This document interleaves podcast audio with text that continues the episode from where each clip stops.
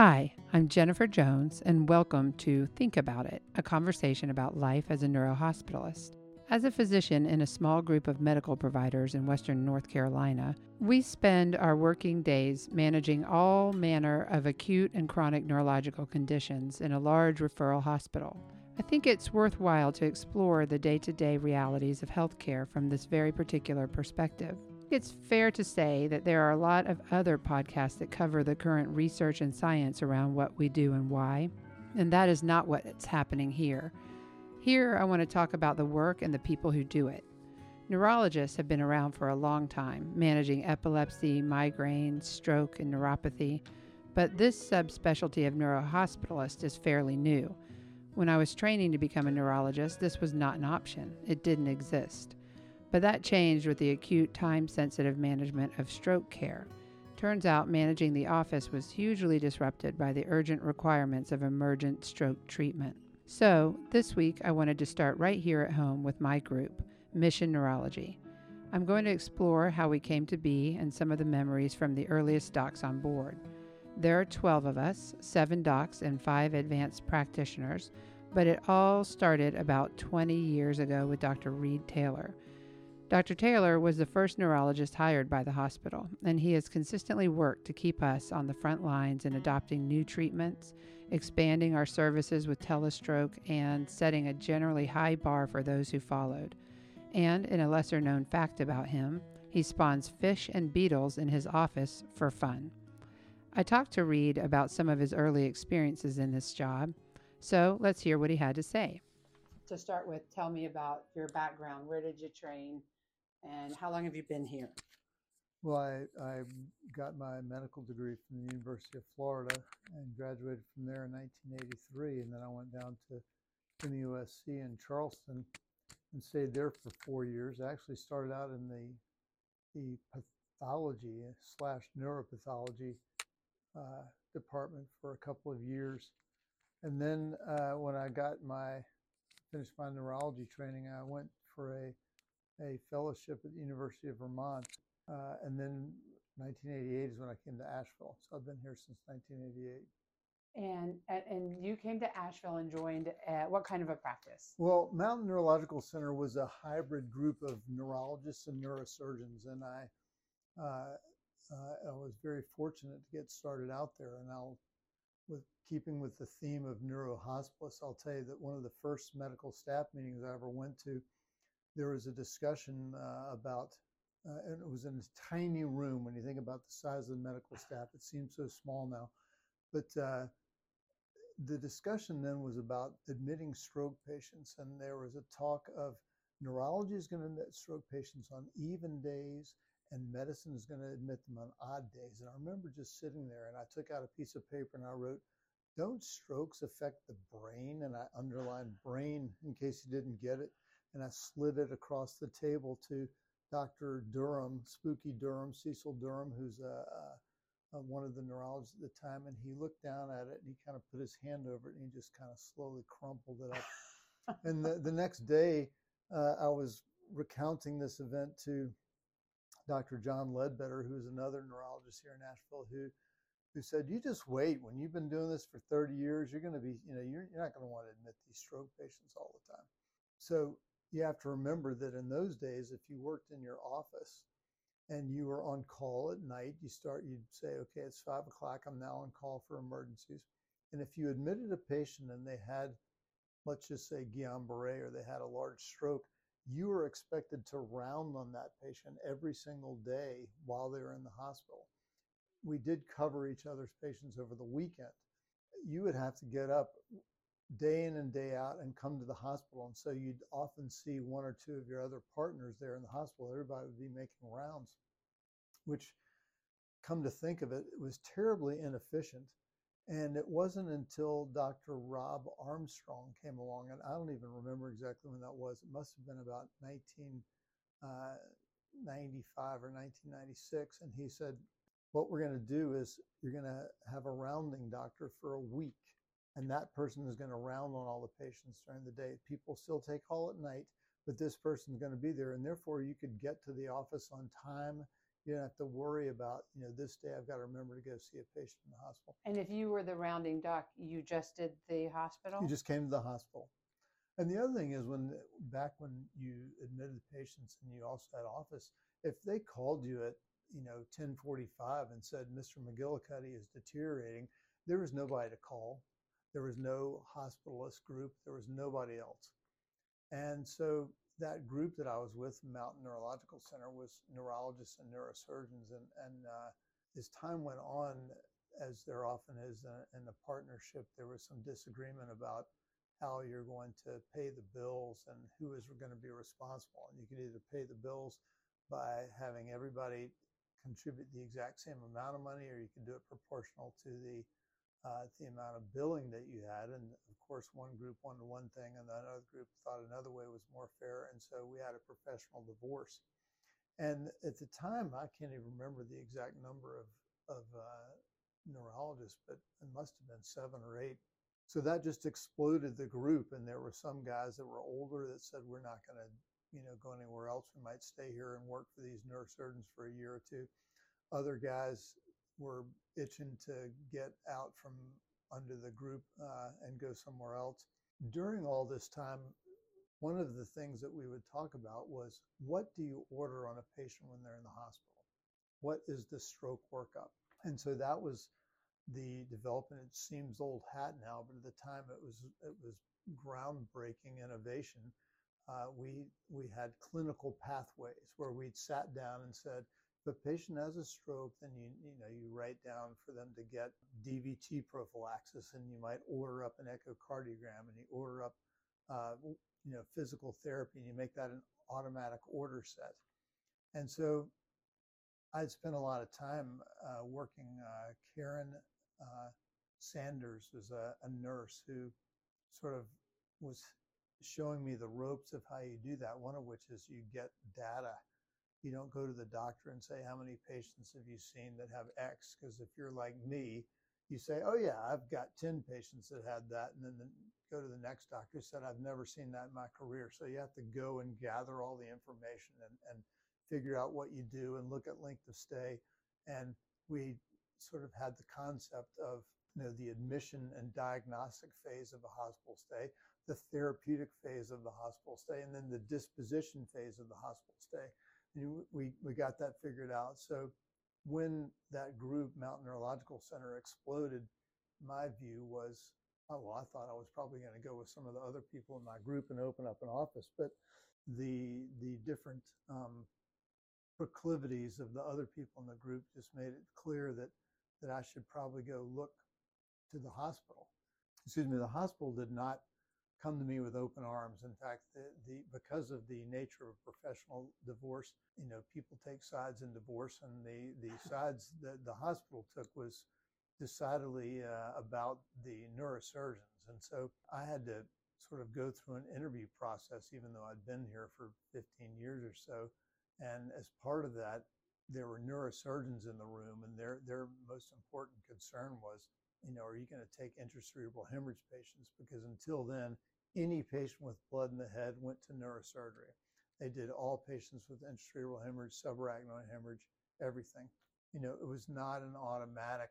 You know, the hospital, which around that time, uh, one of the the chiefs of staff, um, Bob Reynolds, was developing the concept of hospitalist and had found founded the hospitalist group that still exists but has gone through different iterations. And so that was sort of the idea of what about a neuro hospitalist i don't even think that just what about a hospitalist that was a neurologist? And it was bill brannon who was one of the chiefs of staff at the time or somebody high up. I don't think he was the chief of staff but he when I went to him, and I, I was worried because the group that I was in was going to go kaput. And just like everybody else, I needed a job and a paycheck. And I thought, how am I going to survive? And, you know, am I going to get hired? And, and Bill Brannon, a very gentlemanly uh, person, said, Of course, this is the right thing to do. And of course, we're going to give you a job. And it was at a significant cut in pay and they only want to give me a contract for six months. Because it was such a, did they have any, I mean, I'm thinking about it then. there was like not a model to look towards, I guess, other than hospitalists, not Right. neuro hospitalists. But then you don't have the same volume necessarily as a neuro hospitalist. Like you can't expect necessarily the same number. Well, fortunately, the the the the concept of neurohospitalist had been broached by Bob Reynolds, and so if you imagine my coming to the hospital every day to round on patients and every other neurologist doing that, every internist in the city was doing the same thing. And so if you had somebody sick in the hospital, so there'd be a massive traffic jam coming into the hospital at six in the morning or whatever, and then there would be a massive traffic jam for everybody getting their office by eight in the morning. And the concept of hospitalists was like, why don't we get somebody else to do this? And so that was that made that idea something to think about. And I don't really remember um, the process of anybody sitting down and saying, well, if he sees X patients a day and does this and that, it was more like, well, if we've got somebody here taking care of stroke patients, then that might make us more efficient and we're going to get things done more easily. But it and had stroke easy. care changed yet at, at when, when that was happening? Were we doing TPA and stuff, or well, was that just coming the up? the NINDS, uh, the the original TPA um, article was I think 1996, and I had spent a lot of time going around to different hospitals and trying to promote giving thrombolytics, and it was very much an uphill battle for multiple reasons, including other neurologists who were not interested in doing it. The concept of how you get called, who's going to come in in the middle of the night, what's going to happen, how you recognize that. So that really wasn't. Uh, if you think about other people who are very, very important, as we were making these these order sets and these clinical pathways, we call them. What? How's the patient going to navigate their hospital stay? There was a concept of a of a, and I the terms have changed so much. I, I think it was um, not nurse navigator, but there was some name that we were using for what it meant to have, you know, a nurse that might be involved in these patients when they were in the hospital. They would come by, they would help educate people, and different people had done that job but it was only when Robin Jones, who was a well uh, experienced RN, came along and said, first of all, she knew everybody, she knew the system, knew everybody in Western North Carolina, knew everybody in this hospital system, had done just about every job you could do in neuro. She was working in the ER. She came along and helped to promote the, the whole process of doing code strokes. And she came up with the concept of uh, the code stroke, just the idea of what are we going to call this when somebody has a stroke, and then also nursing staff that was on the sixth floor, which is the neuro floor. Uh, one of them would be designated as a code stroke nurse, and he or she would come down to the see the patient when they were in the in the emergency room and be like an experienced person to help shepherd the person through the system. And that was the start of our being able to efficiently do thrombolytics. And when that happened, you know, she was the one that helped say if a patient comes in at this point in time, call a code stroke, somebody will come there and see the, see the patient. Until then, you often got a call and somebody would say, "Well, I'm seeing somebody and I don't really know exactly what's going on, but maybe they're a little weak and maybe." And if you're busy, you might think, "Oh yeah, I don't think that's a code stroke." But once we started in with the expectation we were going to see all those patients and you started examining all those patients and doing NIH stroke scales, scores on those patients, I learned, wow, a lot of these patients I'm hearing about all over the phone, they are having a stroke. We didn't recognize it at the time because nobody was really seeing them, or only it would be recognized later. So, getting the neurologist in house uh, involved. And so, at first, when it first started, I, I asked for a job. The hospital hired me. I came and I did everything by myself. And that was what year around? that was 2004. okay. And the hospital recognized right away we need to get somebody else. And that's when uh, they started looking around for Dr. Schneider and his expertise and came along. And, and also around the same time, got a nurse practitioner involved. When Cindy Pearson came and we we had really the core of a team so that we could see people and we would divide up the patients during the day and uh, and get them seen and respond to, to code strokes and as well as consultations Cindy was also extremely experienced, so that she was able to really from the get go start seeing patients. And, and we, Dr. Schneider and myself, just sort of had the attitude if you ask for a neurology consult and this nurse practitioner comes, that's your neurology consult. Uh, we didn't have a view that this person was coming along and just kind of taking the H&P and doing things. She was very, very well uh, prepared and completely competent to take care of just about any problems. Rarely did I see a problem that I thought I would have done it differently. More often, I would see what she did and think, "Oh yeah, that does sound like a good idea." so um, she was very, very good at that, and that that really, you know, that was the and I think Alex had mentioned some to ask you about some early early Oh, I remember the day that she got here. I had not been the dentist and I don't know how long. And so I had this dental appointment and I said, okay, I'm glad you're here. Here's a pager. I'll see you later. And I, I can't remember what I did with my pager, but as I was waiting in line to leave the dentist's office, I said, oh, I guess I've turned this off. And I turned it on and there were like 24 pages on it. and she had had, she had had I can't remember two or three code strokes, and one of them was in the radiation oncology, which I challenge you right now to tell me where that no is. no idea. She had to go find it. She had to go see the patient in radiation oncology. that and was her first day. That was her first day of the first day, and and I think um, maybe I had a phone too, because you have to remember this is long enough ago that it was not. Everybody now has three phones in in every way, but it wasn't quite as universal as it as it is now. And so I remember turning my pager on, seeing all these things, saying, I guess I better look at this. And there were all these messages. And of course, she handled it 100% fine. I mean, it was, it all worked out. Yeah, I think I was in her debt for, for months after that. Still am in her debt after that. and meanwhile, you're just getting laughing gas and. right. Meanwhile, I was slurring all my speech because the right side of my face was yeah, numb. yeah. All right. So so then so so you came here. You did it all single handedly as the hospitalist. But was that nights too, or what no, was nights the, like? the nights Sorry. were shared with the um, the remaining doctors in town, including some of the doctors gone out. So we out into the group from my previous group, and so they would do that, and even occasionally do some weekends. So there and that's were what still, I remember coming into. yeah, there were still Yeah. people would come on the cover nights, cover weekends here and there. I think I want to say when I first came, we had to sometimes cover. Did the outpatient neurologist have to go in the middle of the day sometimes to take care of strokes? I mean, not while you were here, obviously, or maybe you couldn't do every day. So there must have been some days when some office took care of. No, So- once once I started, fortunately my health held out. I mean, Alex came very, you know, it was only a matter of, you know, a few months. But then you were started. doing, you were basically taking care of the strokes here all the time, and then nights and weekends you shared with the outpatient. And and I. I want to emphasize, I didn't take care of every stroke. I got called for code strokes. I got called for consults. It was a brand new position.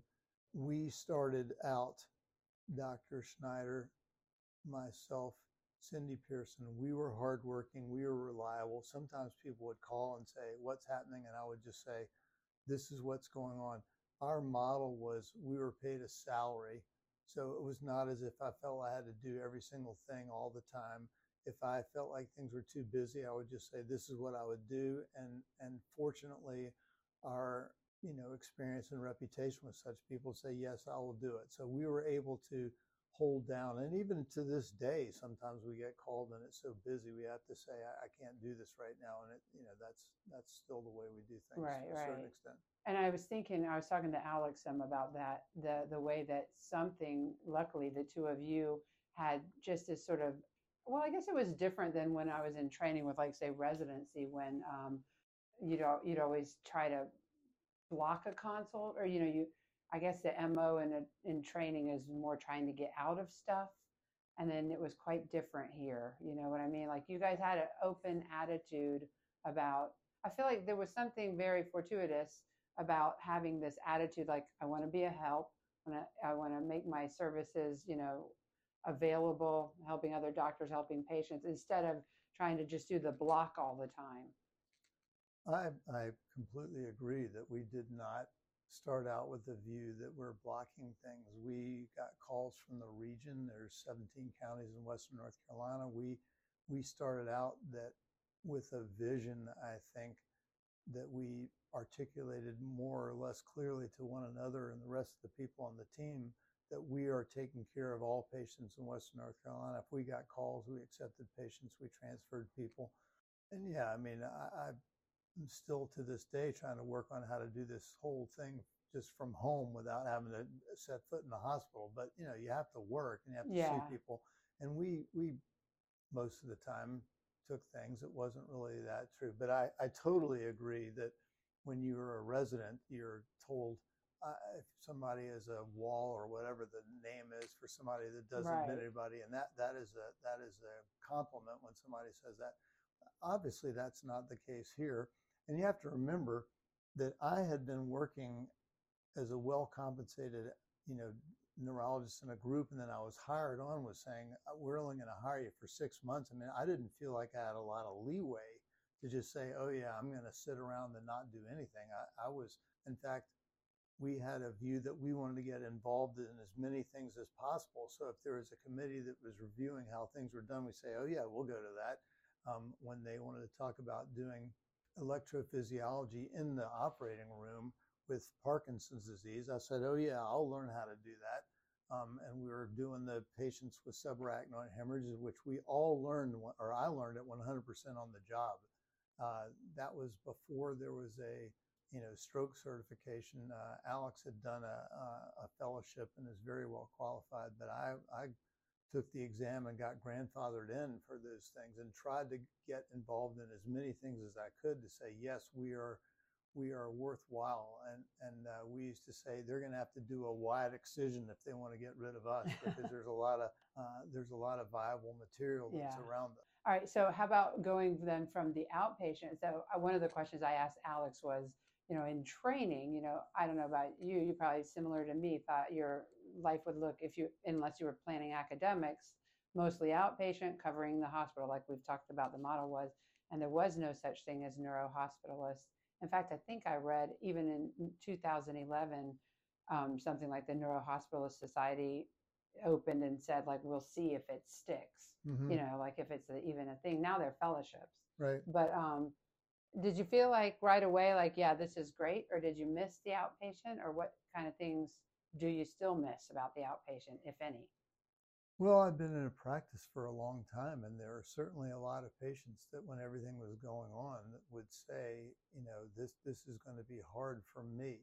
And uh, if you are ever wondering what sort of impact you're having as a doctor, you are, of course, and we all know this, seeing people when they're very vulnerable and they they are bonding with you, and you are trying to help them, and that it's not just certainly at that time, and I'm assuming still in 2022, nobody just said, "Oh yeah, you're just making a move for the good of your career." There, there were people who were very upset about that.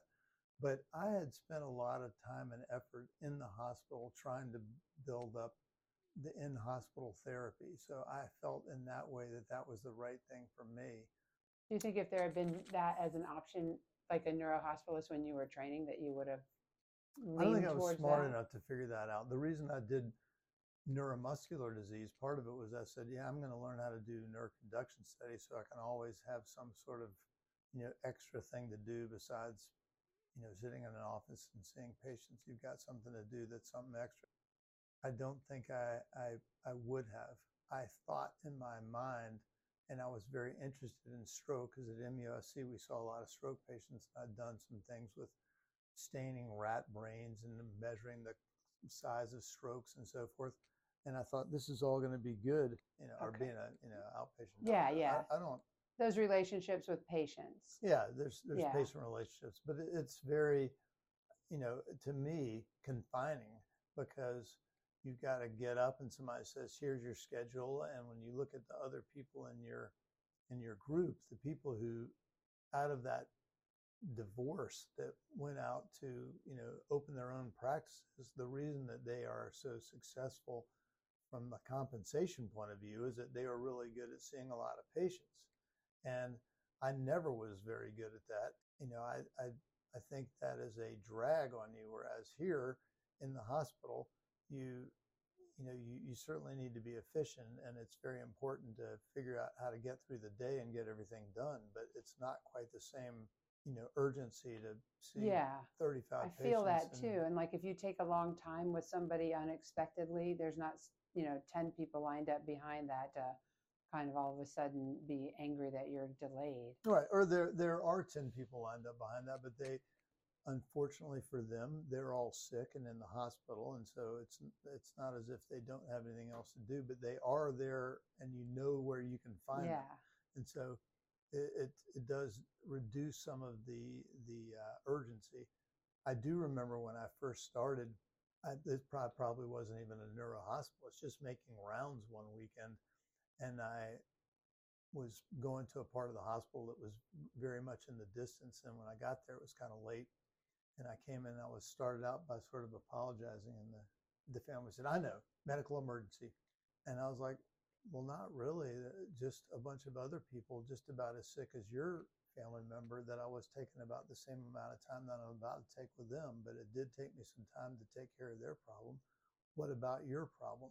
Because it really, you know, it sort of irked me that they were used to people making excuses, which I've, I've probably done that myself. But really, it was, um, yeah you got to go through and get the job done. And sometimes people do take longer because they they're needing help. right yeah that, that's definitely it but but I, I think that just the fact that they're not expecting you at some time most of the time Right. When your appointment says Yeah, twelve fifteen, yeah then at twelve twenty seven, you're thinking, okay, I've been waiting. you know, Yeah. I got here thirty minutes early, and I filled out all my paperwork, and I got everything else. But that's that's a different topic. Just the the reality of medicine in twenty twenty two. yes changed so much Yes. So I what I want to do with this is kind of try to tell the story some of this program because I think this program is pretty special. Like as I look at friends and just you know obviously I don't have a window on all neurohospitalist groups, but a community hospital with 24/7 inpatient neurologist doctors available. We're a referral center for the region. We do a lot of telestroke. We care for the entire region, like you say. I think it's all on the, you know, the foresight that you and Alex had in developing this program. I think because it could have just been like, you know, seven on, seven off. I'm done. Bye.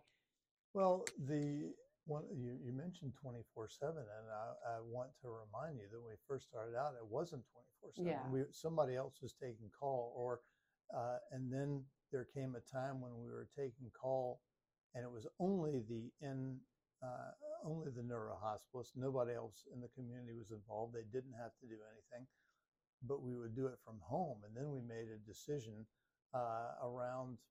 I can't even remember when it was. It Twenty was around 2016. Yeah, 2015, 2016, yeah. that we're going to do this 24 7 in the hospital. That also made a huge difference. And, and if you look at some of the the way that you move things forward is you get you get a decision maker at the bedside as quickly as you can and that really will drive your times down if your met, if one of your outcome measures is door to needle time. Now there are many other things to measure and i'm not saying door to needle time is the most important thing but but clearly you really make a difference by saying we're expecting the doctor to be here and you know you get a call patient's going to arrive in 10 minutes you can be there before the patient gets there. And and that was you know that has been a big change. That and i think we we have been very open about our our use of of uh, advanced practitioners. We started out with, with Cindy Pearson, an exceptional person in every way, could do the whole job. We got other people that worked with her and, uh, and other advanced practitioners, and we have been expecting them to perform at the highest level, to see patients, to make decisions, to we have to check in with them and manage them uh, and make decisions about getting people discharged. And, and I think that collaborative nature has really paid off. The other thing is that the, the list I heard Alex talking earlier about sort of the number of patients, and there were days when you would just be answering the phone continuously or running off the code strokes uh, continually, and and you think I've only seen six people today, and meanwhile the list would have 35 people on it, and you'd be trying to run through the list, and then the next day uh, the situation would be reversed. But we we talked about situational awareness. If there's a long list of patients, then keep up with what's going on. Don't just pay attention to the three people you need to see. If you happen to be somewhere and all of a sudden a new consult comes in, then whoever was close by might see that patient. And that is, I mean, you can't write a prescription for that. You cannot write, if you think about the person who's trying to be a wall or to shirk activities or to feel like you're you are getting out of something we we tried to avoid that and uh, I think that has paid off because everybody is enthusiastic about about, about getting the job yeah. done and helping each other. And like a real camaraderie with the team and everything here. You know, I think that's what what you guys did a great job of sort of uh, setting expectations that you're you know you're you're you're all accountable to each other. I think it just started from early on. You know that there was just a sort of camaraderie that helps it made us probably weather the acquisition of this hospital by you know big international corporate hospital when the other services lost good percentages of their providers. We really didn't not because of that you know because i think we tend to stay once we come here. Well i think that i, th- I think that's all true. I, I, I will say if you want to hear a story of the history of all yeah. this of course when when all this happened and i had gone and got Bill Brannon to agree that I could start, and and uh, I came on, and and um, you know I had been spending for years lots of extra time, and and there were service lines, and I was the head of the neuroscience service line at one time or another, and I I thought, you know, yes, I'm going to come over and I'm going to work in this hospital, and then they are going to, you know, when this when this program gets off the ground, and there's a neurohospitalist, clearly I will be the person who is like the point person because I am so friggin' important.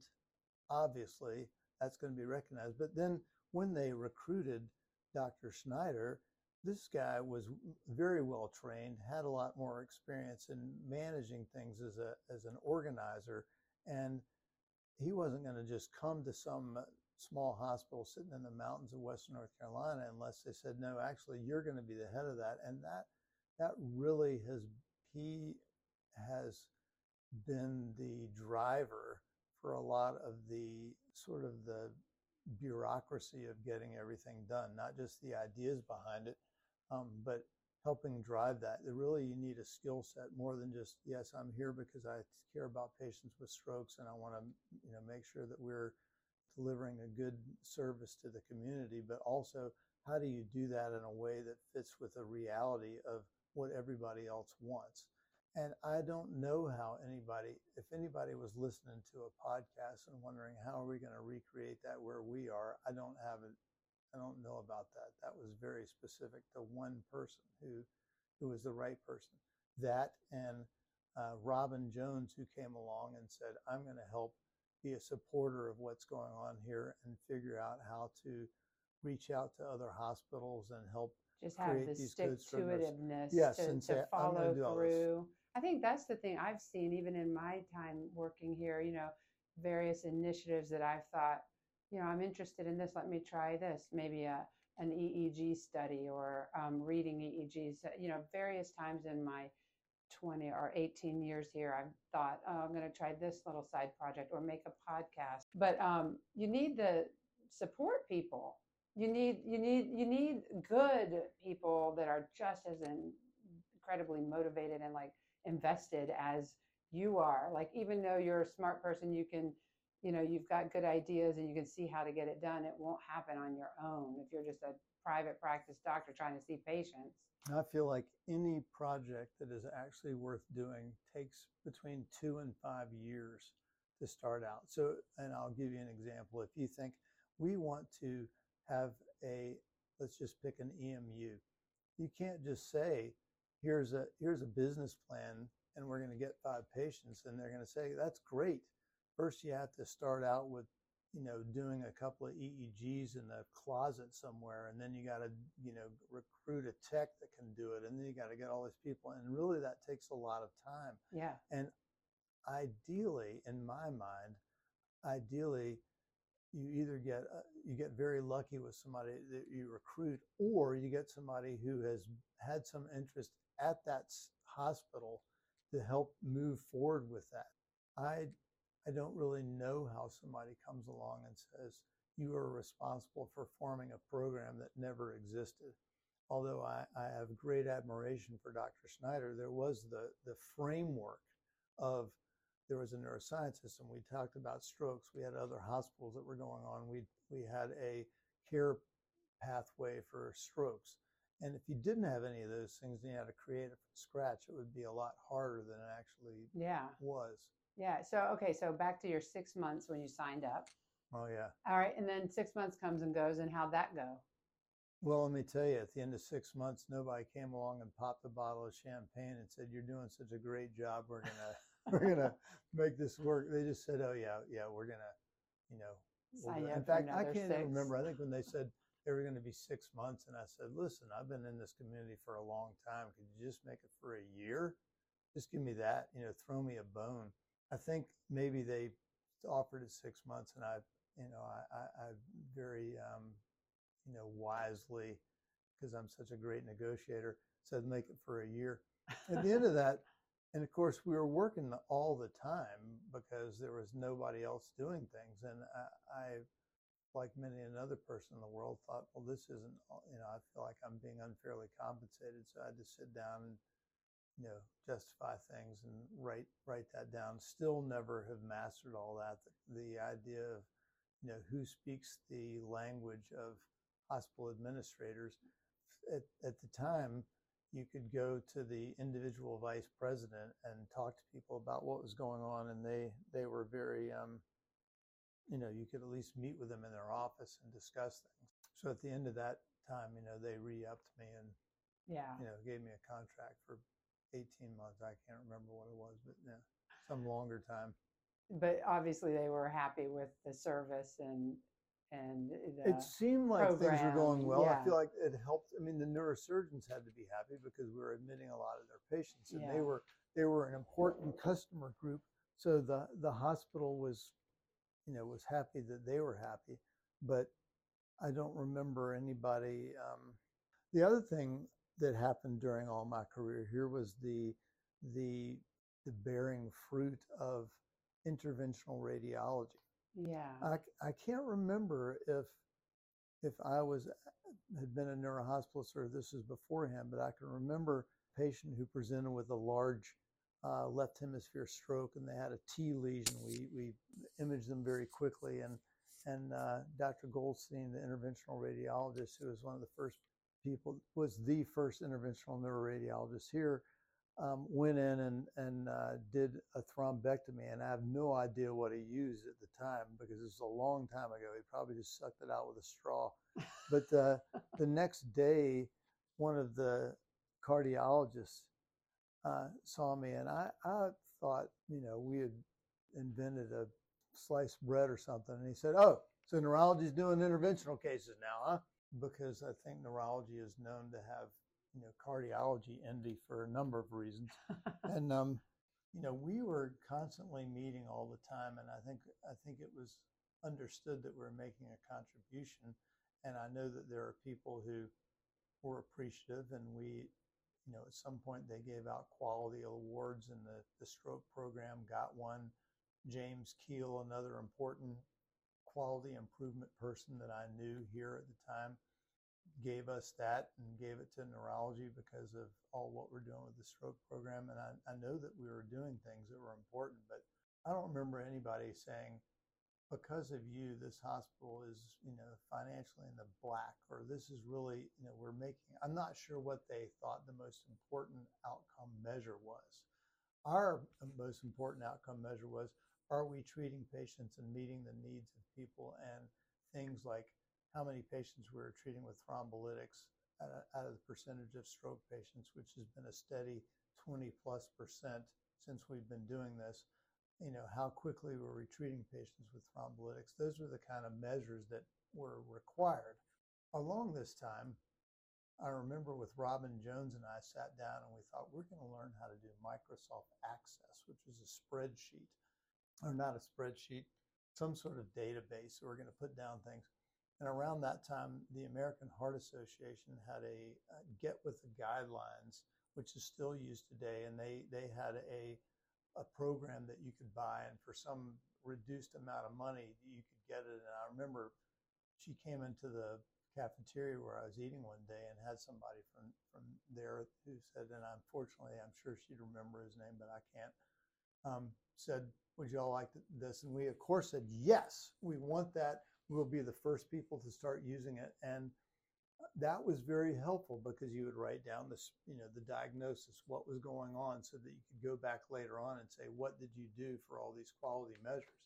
Um, because a good database was is so important to know what kind of job. But you, you would doing. put in each patient. You would have to put them well, in.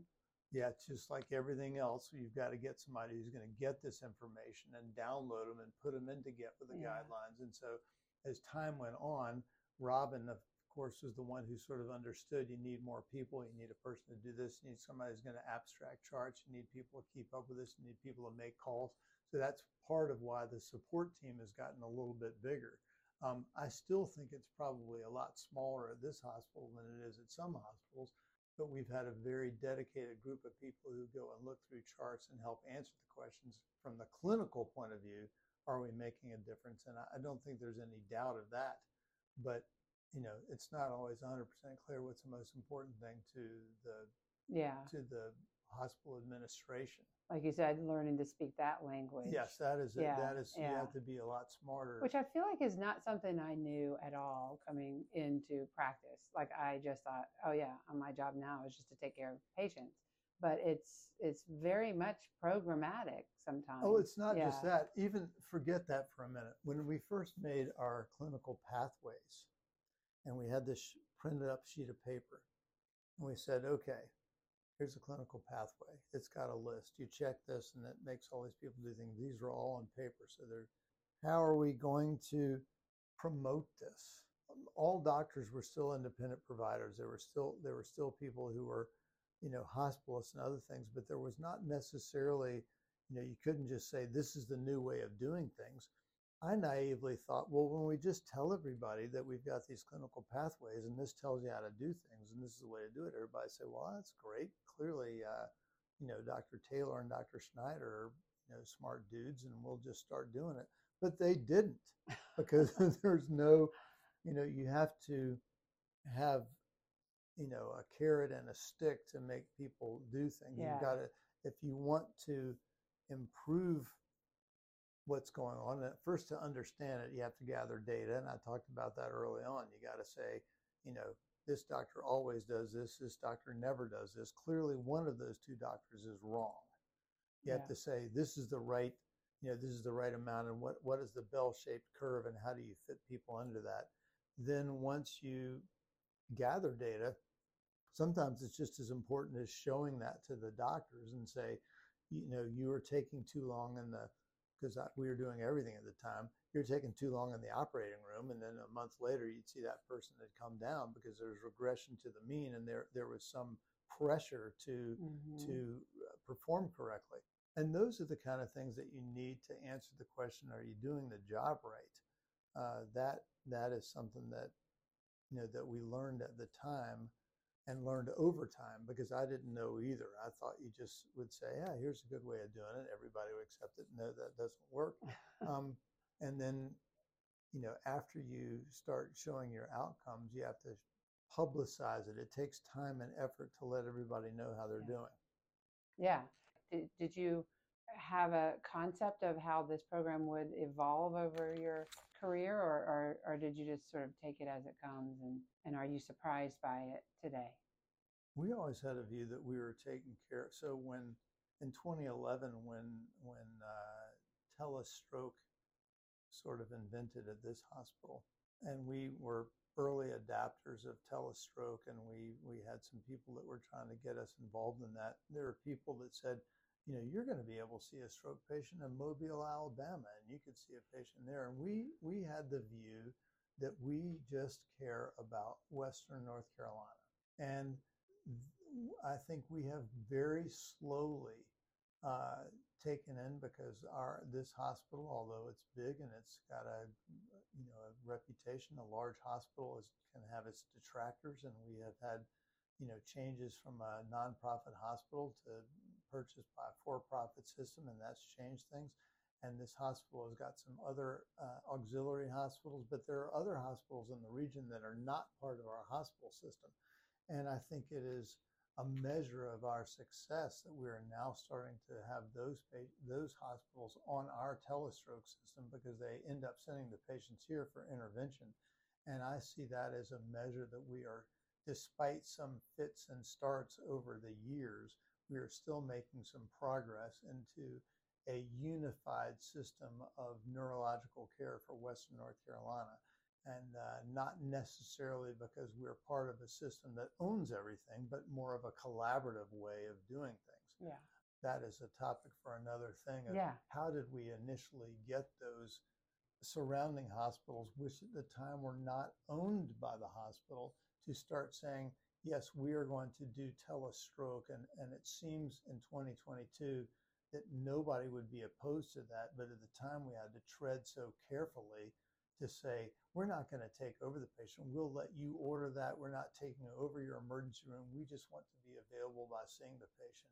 We had to, to do a, you know, a sales pitch to, to, you know, gradually gather, gather Yeah. other hospitals to be part of our That is system. surprising, right? Yes, it is Yeah. surprising, and, but you still see it now because of these other hospitals that are not part of our system. And so we were pulling ourselves to other hospitals, and then we've had since then some doctors that were pulling us to them because they thought it was interesting, and other hospitals that were, you know, sending a they're 20 miles away or 15 miles away from us doing their telestrokes from a place 150 miles away and then wanting to send the patient to us afterwards and we kept saying you know, wouldn't you like to just talk to us beforehand? It would save a lot of time. Yeah. And gradually that's improving. And I, I, I see that as a, you know, a measure of continued success.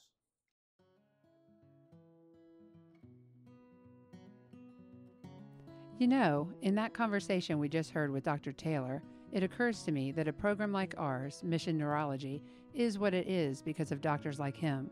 He was the right man at the right time. There was certainly some serendipity with strong and dedicated colleagues joining in short order, but one thing I heard clearly was how much they embraced change, whether that was with administering TPA for stroke, or extending the window for thrombolysis, or using telestroke. All of it helped the program grow into what it is today. And admittedly, most of us are averse to change. I know I am. For example, recently we've been exploring extending thrombolytic windows for up to nine hours in line with the stroke trials Wake Up and Extend. And with all honesty, my first instinct is that'll create so many more code strokes, and we don't have any manpower for that. The overwhelming hustle of the day to day can become a distraction. Listening to Dr. Taylor discuss the beginnings of this program is a reminder of how keeping the big picture front and central can lead to unexpected success. It's a reminder to say yes to change and know that you'll figure it out as you go. Well, that's it for this show. Thanks for joining me, Jennifer Jones, here on Think About It, where we explore the insights of life as a neurohospitalist. Next week, we'll talk to another innovative program developer, Dr. Alex Snyder, about his role in this new subspecialty. Thanks again to my entire neuroscience team, and specifically to Drs. Taylor and Snyder for their time.